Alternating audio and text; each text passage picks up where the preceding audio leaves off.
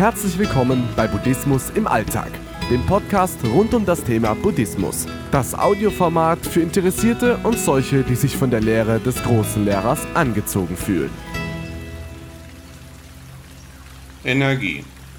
Jeder Mensch hat ein gewisses Maß an Energie, manche mehr, manche weniger.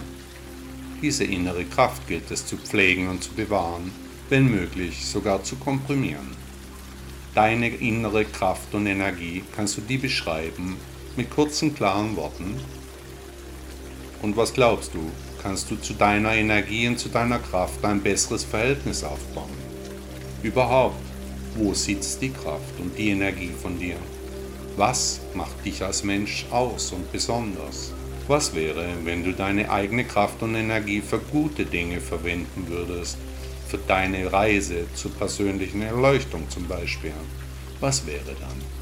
Dich nicht mehr in der Mühle des täglichen Lebens befinden, könntest du endlich nach wichtigen Dingen für dich forschen.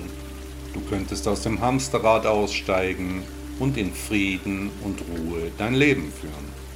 Aber vielleicht bist du noch nicht so weit, vielleicht kommt der Tag für dich noch. Der deutsche Naturphilosoph Johannes Kepler sagte einmal, die Körper wären nicht schön, wenn sie sich nicht bewegten.